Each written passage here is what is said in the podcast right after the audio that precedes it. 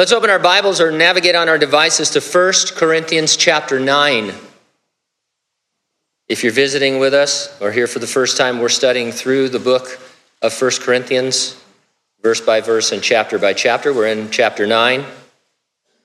The topic the Apostle Paul explains that it was for the sake of winning people to Jesus that he refused to take financial support from the church in Corinth. The title of our message I win them one peeps at a time, and it doesn't cost them a dime. You'll know it's me when I come through your town. Oh man, where were you guys first service? It was bleak. First service was so bleak. I, I did. I, I finally asked, "Has anybody ever heard of that song?" One person raised their hand. Thank you, thank you, second service. You've made my day. Let's just quit. No, let's get into it. So, Father, thank you so much for bringing this particular group of us together, Lord. Uh, we individually, those of us who are saved, we are the temple of the Holy Spirit. But also collectively, Lord, when we gather, we are also your temple on earth, an absolutely unique structure within which lives can be saved for eternity, changed for time. Problems can be resolved, perspectives can be renewed, uh, renewed. You can do healings, Lord, and pour out your blessings. I pray that you would do all your glorious work in each of our hearts today. And especially, Lord, if there's anyone here that's not a believer, they're not in Christ, draw them by your love. In Jesus' name we pray. And everyone said, Amen. I don't think I'm ready for self driving cars. They're also called autonomous vehicles, driverless cars, and robo cars. One description reads like this Self driving cars combine a variety of sensors to perceive their surroundings, such as radar, LIDAR, sonar, GPS, odometry, and inertial measurement units. Advanced control systems interpret sensory information to identify appropriate navigation paths as well as obstacles and relevant signage. Nova, the program on PBS, not the classic Chevrolet, which definitely is not self driving, just released a pretty well balanced documentary called Look Who's Driving. To grab your attention, it opens with the now famous Uber self driving car accident that occurred last year, which took the life of a pedestrian. There was a driver behind the wheel, but the car was in autonomous driving mode. You and I aren't cars, but you could say we have to identify appropriate navigation paths as well as obstacles as we walk with Jesus, both in the church and, of course, out in the world. Do you remember the bumper sticker that read, Jesus is my co pilot? How demeaning is that? that we had reduced Jesus to a co pilot. That's terrible. Jesus better be piloting my life. But that doesn't mean we can kick back and enjoy the sights while Jesus takes the wheel. We're involved, actively making decisions, determining how to interpret and apply the Bible as we make progress on the narrow way and look forward to reaching the golden city whose builder and maker is God. The Apostle Paul is going to tell us how he navigated. He mentions the gospel no less than nine times in these few verses in verses 12, 14, 16, 18, and 23. At the end, he'll defend his activities in the church and in the world among different groups by saying, Now this I do for the gospel's sake. We too can navigate our walk with Jesus by the gospel. And so let's see what some of that means as we work through chapter 9. I'll organize my comments around two points. Number one, let the gospel determine when to waive your rights in the church. And number two, let the gospel determine when to waive your rights out in the world. Let's take a look at ourselves in the church first in verses 1 through 18. By the way, just finishing our thoughts about self driving cars, human error causes about 94% of all serious motor vehicle accidents. Robots couldn't do much worse, could they? It might actually be helpful until they rise up against us. You laugh.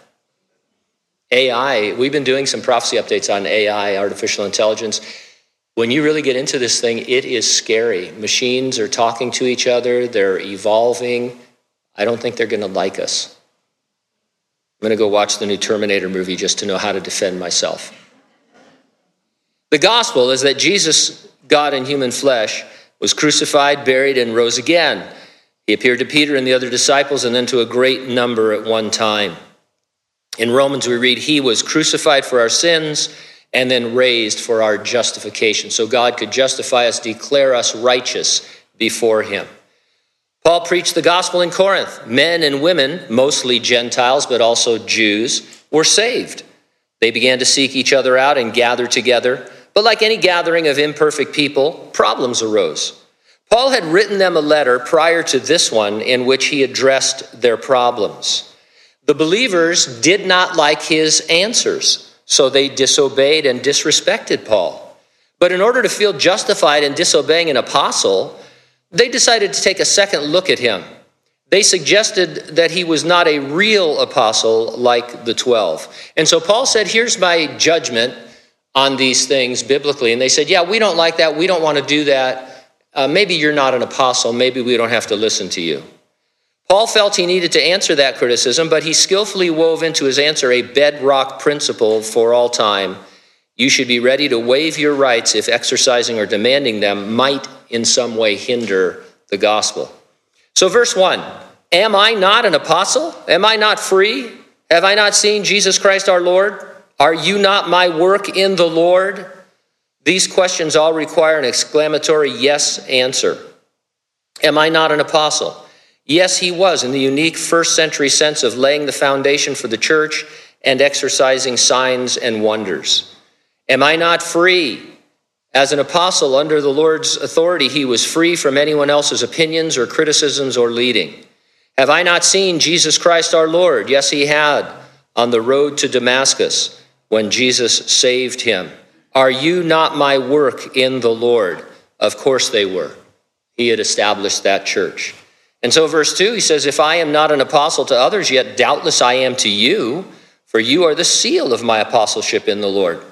As I mentioned, Paul had founded their church and performed the miraculous works of an apostle among them. Even if others wanted to, they could not reasonably deny his apostleship in Corinth. Their criticism was a miscalculated dodge for their disobedience. Uh, you might even say, if Paul's not an apostle, how are you a church? Since he's the one that came and established the church and you got saved hearing the gospel through him.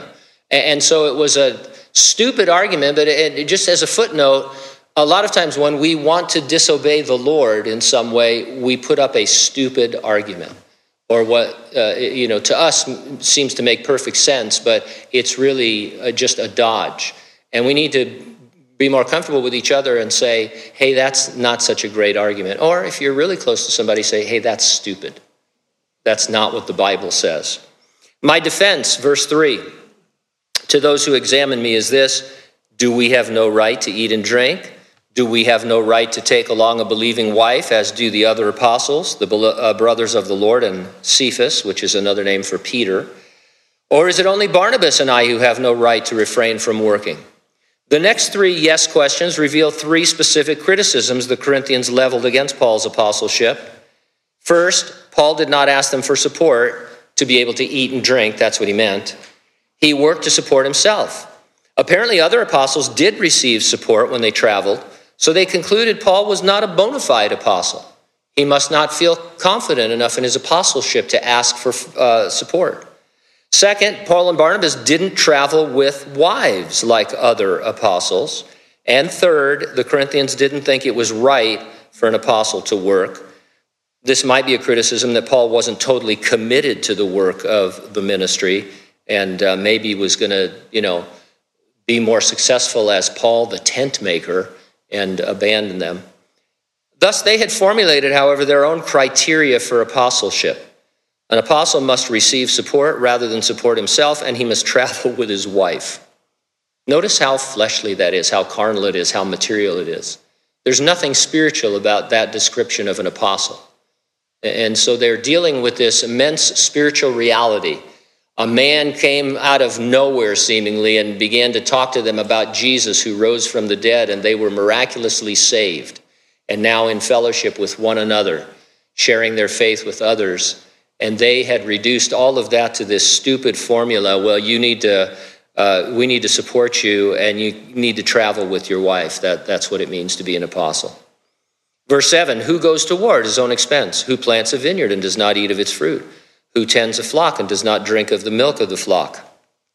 These three illustrations from everyday life show that the receiving of material support for your work is customary. Apostleship, although a calling, is work, and those so called have the right to support. Uh, I do not say these things as a mere man, or does not the law say them also? For it is written in the law of Moses, You shall not muzzle an ox while it treads out grain. Is it oxen God is concerned about? Or does he say it another altogether rather for our own sake? For our sakes, no doubt this is written, that he who plows should plow in hope. He who threshes in hope should be partaker of his hope. So, this law that Paul is quoting is Deuteronomy 25, verse 4. The ox was permitted to eat of the grain while he labored pulling the grinding wheel. And by this, Paul indicated that it was intended to be applied to the proper treatment of human laborers. The worker is worthy of his wages. Now, he had just you know, been talking about not taking support, and now he's got all these illustrations of the right to take support. And, and it sounds a little confusing. I think if you're in the audience at Corinth, you maybe think what we should have attacked Paul on is his logic because he's not making any sense. And then he goes on and he says in verse 11, if we have sown spiritual things for you, it is, a great, is it a great thing if we reap your material things? If others are partakers of this right over you, are we not even more? Stop there. So far, this is a strange defense. Paul seems to be agreeing with them. An apostle does have the right to receive support. Paul and his colleagues had even more occasion to be supported by them, having founded the church by leading them to Christ. And so, where was he going with this? Well, in verse 12, he goes on to say, Nevertheless, we have not used this right, but we endure all things lest we hinder the gospel of Christ. It never occurred to them that Paul was voluntarily waiving his rights and that he was doing it for them and not for himself. I find this really sad. Uh, they knew the testimony of Paul. I mean, this guy, when he traveled, he was in danger of robbers. He was robbed several times. He said he was left naked by the side of the road, shipwrecked many, many times, beaten, thrown into jail. At one time, he was stoned to death and was raised from the dead. I mean, he, this guy, apostle life was hard, it, it was difficult. And for this group of people who he had come to at great peril to share Christ, to have these criticisms, well, you're not a real apostle because you won't let us pay you. Uh, it's, it's petty, uh, but, uh, you know, I, I, the grace of God through Paul is amazing. I mean, do, don't you want to just wash your hands and say, hey, I don't have anything to do with these people? You know, what, what, what's it all about? Why do I suffer for people like this? Not that Paul was looking for accolades or honor or anything special, but they were going out of their way to undermine him and demean him. And yet he says, Hey, I did this for you. I gave up my rights for you. And then it also tells us how far afield they were. They're not the kind of people that would give up their rights for anything. And Paul says, Hey, you know, you're a servant of Jesus Christ, you're a slave to the Lord, and sometimes that requires sacrifice. Verse 13 Do you not know that those who minister the holy things eat of the things of the temple? And those who serve at the altar partake of the offerings of the altar. Even so, the Lord has commanded that those who preach the gospel should live from the gospel. In God's temple at Jerusalem and in every pagan temple throughout the empire, priests were materially supported by those they ministered to. It was the expected, accepted practice. How much more are deserving the ministers of the gospel? I think now Paul is adding this here because he doesn't want to give the impression that everybody has to follow his example. So he says, Hey, I gave up my rights to support in this particular situation among you in Corinth, led by the Lord, I would say. But this isn't a universal principle. It's expected that the minister of the temple and the minister of the gospel would receive support. Those who preach the gospel should live from the gospel. If we're being ministered to spiritually, then we should support the ministry materially. Nevertheless, we have not used this right, but endure all things lest we hinder the gospel of Christ. Paul needed to answer the accusation that he was not a real apostle, but the point he really wanted to make was that he waived his rights as an apostle in order to be most effective in sharing Jesus Christ with others. Verse 15 I have used none of these things, nor have I written these things that it should be done so to me. For it would be better for me to die than that anyone should make my boasting void. A paraphrase of this reads Still, I want it made clear that I've never gotten anything out of this for myself. I'm not writing now to get something. I'd rather die than give anyone ammunition to discredit me or impugn my motives. And so Paul wasn't asking for back pay, he wasn't demanding his wages. Um, when we do movie talk in our family, sometimes somebody will say, Well, what do I owe you? And we always say, You owe us $32,000 in legal fees. Comes from the movie Cars when Tow Mater decides he had been defending Lightning McQueen. It's a, just one of those great lines. Of course, if you use it on somebody that doesn't know that, they're offended. But anyway, so uh, he, he, he wasn't trying to get something now. He wasn't saying, yeah, as a matter of fact, you guys do owe me and I have it all calculated. He had waived those rights. So you have the right to waive your rights, which you should if the gospel warrants it in a particular situation. Uh, if you want to get some examples of this, just follow the uh, missionary journeys of Paul. One instance, he's arrested in Philippi and thrown into the dungeon. You remember that's when they had the rock concert and the, uh, he and Silas were singing, and the gates of the prison opened, and the f- prisoners were going to escape. But Paul said, Don't escape. Uh, this is God. And then the jailer and his family got saved. And then they went back to jail. And the next morning, the city officials came and they released him. And as Paul was turning to go, he says, oh, Guys, by the way, one thing I should have told you yesterday I'm a Roman citizen well, what they had done to him was absolutely illegal, and, and they could be disciplined for it severely. Why did Paul, did he not remember the day before? Did he have dementia the day before? Did he forget that he was a Roman citizen? For whatever reason, the Holy Spirit put it on his heart not to claim his citizenship until the next day. And Paul was always doing stuff like that, not for himself, but for the sake of the gospel. He seems extra sensitive to any accusation that he preached the gospel for material gain. He thus refused pay for it so no one could impugn him and thereby cast doubt on the gospel itself. Uh, one of the criticisms some of your friends and family probably have made to you about Christians is that they're just in it for the money because they see some of these people on television or hear them on the radio, and you know what? They're just in it for the money. Uh, but you know, uh, that's not true of the majority of ministers of the gospel around the world and throughout time. But Paul said, hey, if I don't take any money, then that's not an issue. Think about that word die. Obviously, it's a hyperbole to emphasize just how serious it is to be hindering the gospel. Wages are never the issue, winning souls is the issue.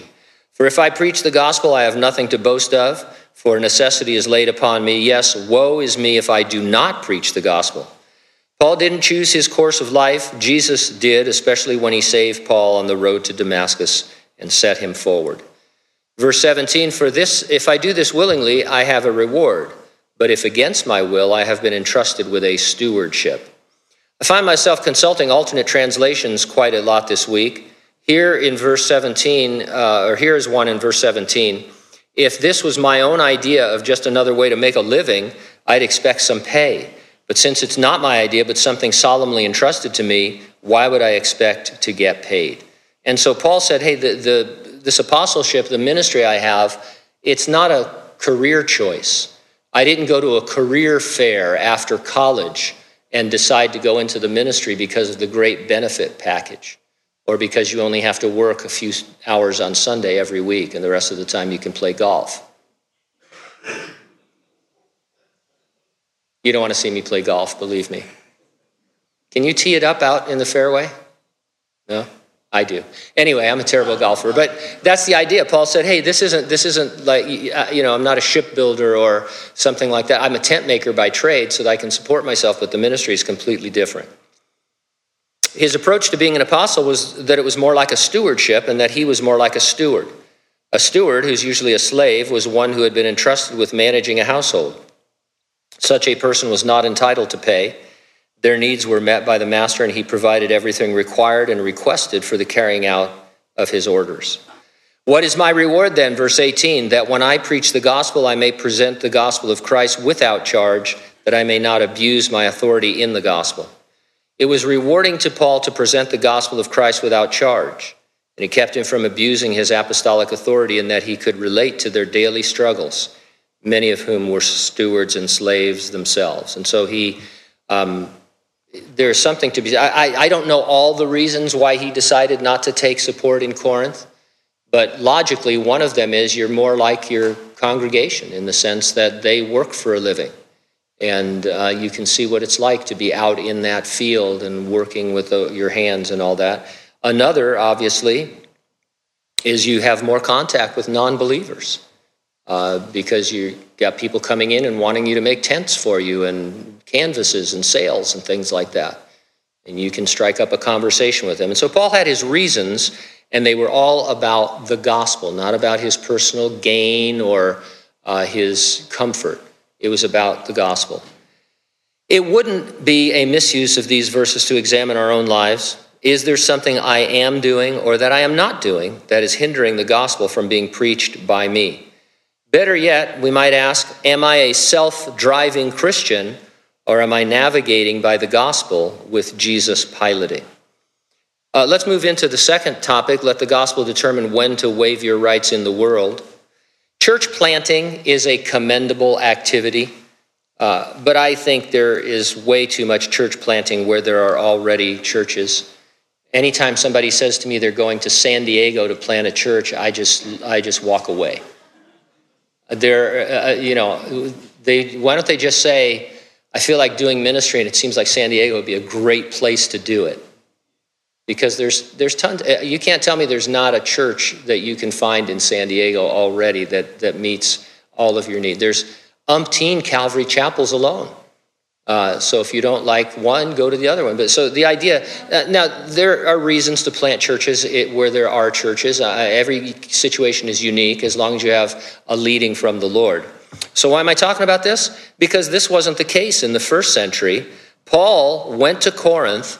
There weren't any Christians. There wasn't a church. And then there were Christians and there was a church. In his travels, he would encounter Jews first in the synagogue and then Gentiles outside of the synagogue. The two groups were wildly different. Jews, especially, didn't want to have anything to do with Gentiles, they wouldn't eat with them. There was a huge prejudice. Obviously, because they were a subjected people. Uh, and Gentiles didn't care much for Jews either. That seems to have carried over into every generation since the beginning of time. Uh, the Jews are still persecuted and looked down on. Uh, the gospel, however, is universal. Jesus is the Savior of all men, especially those who believe. As the messenger of the gospel, Paul had to fit in with both groups. He thus had to waive certain rights accordingly so that he didn't offend either group. So, verse 19 For though I am free from all men, I have made myself a servant to all, that I might win the more. Paul was free from all men in the sense that he could live as he pleased among all men so long as he didn't sin. He decided to exercise his freedom in an unusual way by giving it up in order to serve all men. I don't know if this was an issue for Paul, but he could eat a bacon cheeseburger. He was a, Jew by uh, birth and heritage, but he'd been set free from the law. He didn't need anymore to keep the dietary laws. And so he could cruise into Carl's Jr. and eat a bacon cheeseburger. He probably didn't eat bacon cheeseburgers around Jews because it would be offensive, but he probably scarfed them down around Gentiles.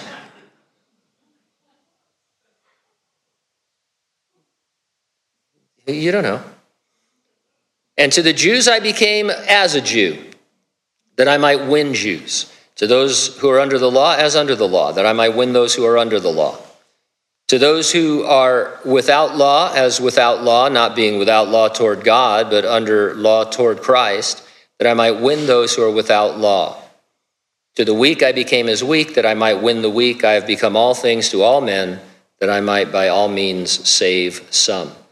So Paul was kosher around Jews because they were still under the law of Moses before they got saved. And even after they got saved, it was tough for them to come out of Judaism, and that was a problem in the first century.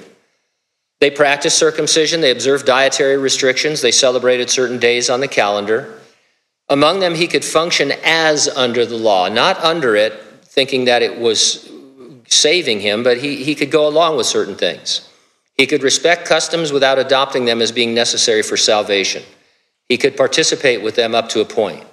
He could limit certain liberties because he loved the Jews and wanted to see them get saved. And so Paul, I'm sure, pushed the limits and got right up to the edge so that he could minister to the Jews. And I would guess that there been, uh, was a lot of criticism of him by others that he was too Jewish. But then I'm sure they criticized him for being too much like a Gentile as well. And, and there are ministries out there like this where, you know, I, I try to reserve as much criticism as possible, believe it or not, uh, because I'm not in certain arenas. People say, hey, I want to minister to this group of people. And then we say, oh, look at what they're doing. That, that's, that's carnal, that's fleshly. I would never do that. But what are you doing to minister to those people? Nothing. If they want to come here, that's fine. And so we need to give people some, some liberty. Sometimes they overdo it and they are doing things they shouldn't, but there are people and people groups out there that we need to reach. Those without the law of Moses are Gentiles. Everybody that's not a Jew is a Gentile. Around them, Paul was not kosher. He did not insist they be circumcised or they restrict their diet or they observe certain holy days. He acted as if he were without law. He meant that his behavior around Gentiles was not in strict outward conformity with the law of Moses. So, if Paul was invited to a Gentile home, for example, he wouldn't have to go through ceremonial washings before he could sit down and eat uh, and uh, you know all these other things that a Jew would normally do. And so he would be a very unusual Jew to a Gentile, and then he would use that to be able to explain how Jesus Christ has set him free. Around Christians who had a weak conscience about certain questionable things, he would limit his liberty. In their case, he wasn't trying to win them to salvation. His use of win is in the sense of not seeing them stumbled in their walk. You remember last week, I think this chapter ended, or pretty close to the end, Paul says, If eating meat sacrificed to idols stumbles my brother, I'll never eat meat again. And so that was his perspective. I don't want to stumble the weak. Note the phrase in parentheses in verse 21 no matter who he was around, Paul never violated biblical morality, never diluted or altered the message. His methods were adaptable in order that Jesus might be glorified through his sharing of the gospel. And so, um, you know, I can't use any example of an ethnicity, otherwise, somebody will get offended. I would use Italians, but we're perfect, so. now, this I do for the gospel's sake, that I may be a partaker of it with you. It may require what seems to be sacrifice, but it's really a very small sacrifice because you embrace representing Christ as an ambassador, and that's a great and precious privilege. It is by those sacrifices of his liberty that Paul was a partaker of the gospel. Partake can mean participate. He was more interested in participating with God and with Christians in sharing the gospel than he was in participating in some personal liberty. Uh, you know, it's not that Paul was always out passing out tracts or stuff like that, but he didn't want to. He didn't want to claim certain rights that would hinder him from doing that. He said, "Hey, none of that's really as important as saving souls." And I'm sure, like all of us, he needed to remind himself, I'll have a long time in eternity to do that. If, you, if there's something you want to do and you can't do it and, and it's, it's sad, I understand. Place you want to go or visit, you just don't have the money or you don't have the health anymore or whatever, that's, that's sad. But you're going to heaven. And whatever's there is, is better than whatever's here. Uh, and it, it's going to be a short time, you know, between now and then, whether you die of uh, before the rapture or whether you're raptured. And so let's have a better perspective on stuff like that. And so Paul said, I, I don't want to, you know, I, I, you know, drinking coffee isn't so important to me that I'm going to have it hinder the gospel. I wish. that kind of a thing. I, of course, drinking coffee shouldn't offend anybody because it's good for you, and God gave it to us to enjoy. You know, have you seen the meme that's going around today? Everybody sends it to me because of coffee. Uh, they point out that just, uh, I think, two years before the Great Reformation under Martin Luther, coffee came to Europe. You put it together. I say coffee was responsible for the Reformation. Uh, do you not know that those who run in a race all run, but one receives the prize? Run in such a way that you may obtain it. Everyone who competes for the prize is temperate in all things. Now they do it to obtain a perishable crown, but we for an imperishable crown. Corinth sponsored what was called the Isthmian Games. These contests were second only to the Olympics in Athens in terms of fame and popularity. An athlete in training is temperate in all things. That means, of course, they exercise self restraint in every area in order to be at their very best. They have a special diet, sleep cycle, social and personal calendars in order to be at their best. I remember when in Rocky 1, Mick tells Rocky he can't see his girlfriend anymore because women weaken legs. Okay. So he couldn't, he couldn't hang out with uh, Adrian anymore. Are the only two real impressions that I can do because one's Italian and one's gruff. Anyway. Therefore, I thus run, not with uncertainty. Thus I fight, not as one who beats the air. Paul's being funny here. When he said not with uncertainty, he's picturing a runner who, upon hearing the go, started running in the wrong direction and then doesn't have the finish line in view, but runs all over the place. For emphasis, he switched from the track to the ring, pictured a boxer beating the air. He's not talking about shadow boxing. That is a good training discipline. He's picturing a boxer coming out and throwing punches that don't land. Again, my man Rocky. The end of the first movie, which is one of the classic great top 10 movies of all time. Pretty good. At the end of that movie, remember he comes out and he's fighting Apollo Creed and he keeps throwing punches that don't land. And then Apollo Creed starts to mimic him until Rocky crushes him with a left hand and, let's go. He knew he couldn't beat him, but he just wanted to go to distance. Should we switch and talk about Rocky now? A lot of spiritual analogies there. And so that's what he was talking about. He says, Hey, I, I, I don't want to run in the wrong direction or, or just throw punches. I discipline my body and bring it unto subjection, lest when I have preached to others, I myself should become disqualified. Discipline here has the sense of self denial, obviously. Like an athlete, he denied himself certain things among various groups in order to win people. And so he said, Hey, I'm in training to be a, a, an apostle, running with the gospel and boxing with the gospel among Gentiles. So, how do I need to train? What do I need to keep out of my diet? What do I need to put into my diet? Where do I need to hang out? Um, those kinds of things, so that a Gentile will be open to my sharing of the gospel with them, and likewise with the Jews. He didn't want to end the race on earth and be disqualified. Obviously, he's thinking of his future meeting with Jesus in heaven after he died or was raptured as if it were the reward seat of the games. There, the victorious athlete would be given the laurel wreath and earn the praises of the judge. Or he could be disqualified for any of a number of things. That you can all think of especially Olympic athletes over the last few years who've been disqualified because of uh, drugging and you know the things that are in their system and all that. Let me point out something so that you're not uh, uh, confused. This word disqualified really throws people.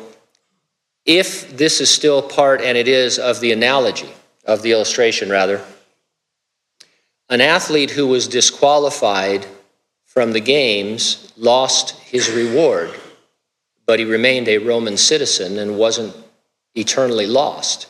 And so Paul isn't talking about salvation. He isn't saying if I run in vain or you know if I don't if I'm not disciplined enough, I'm going to forfeit my salvation. He's talking about the loss of reward the same way an athlete would lose the laurel wreath because they cheated. Lance Armstrong, right? They stripped him of all of his titles, is that correct? Because they found he was doing weird stuff. And so that's the idea. Uh, you forfeit your eternal rewards. And even before you get to the end of your race, you forfeit your effectiveness for Jesus and you'll hinder your testimony. Let me give you an example. It's a fast one, it's a quick one. A Calvary pastor that we know, uh, been in the system for a long time, called to minister in Mexico, gave up his American citizenship and became a Mexican citizen. Now, should everybody do that? No. Nobody, there's no, the Bible doesn't say that we have to do that. But he was led to do that in his situation. That was his personal application of this kind of principle. He felt that if he was going to minister in that uh, way, he should be a Mexican citizen. And I can at least understand that because we've been on lots of mission trips over the years, and sometimes being the American, uh, you know, you're put on a pedestal that you don't want to be on uh, and looked up to and things like that. And so he didn't want to go down there and be the American ministering in Mexico. He didn't want it to seem like it was a mission that he could leave at a moment's notice. So he gave up his citizenship and became a Mexican citizen. And I know our thought is, I would never do that, or why can't he be dual citizenship, or whatever. Uh, but that's the idea. Uh, nobody says you have to do that. But at some point in your Christian walk, you're going to have to do something like that. Maybe many things like that. But there has to come a time when this becomes real to each of us and we say, ah, am I going to demand my rights? Or am I going to give them up for the sake of the gospel? That's what we're talking about. Your destination is heaven by way of the reward seat of Jesus Christ. Jesus needs to take the wheel, but you are navigator. You do it by the gospel, adorning the gospel, never hindering it. Let's pray.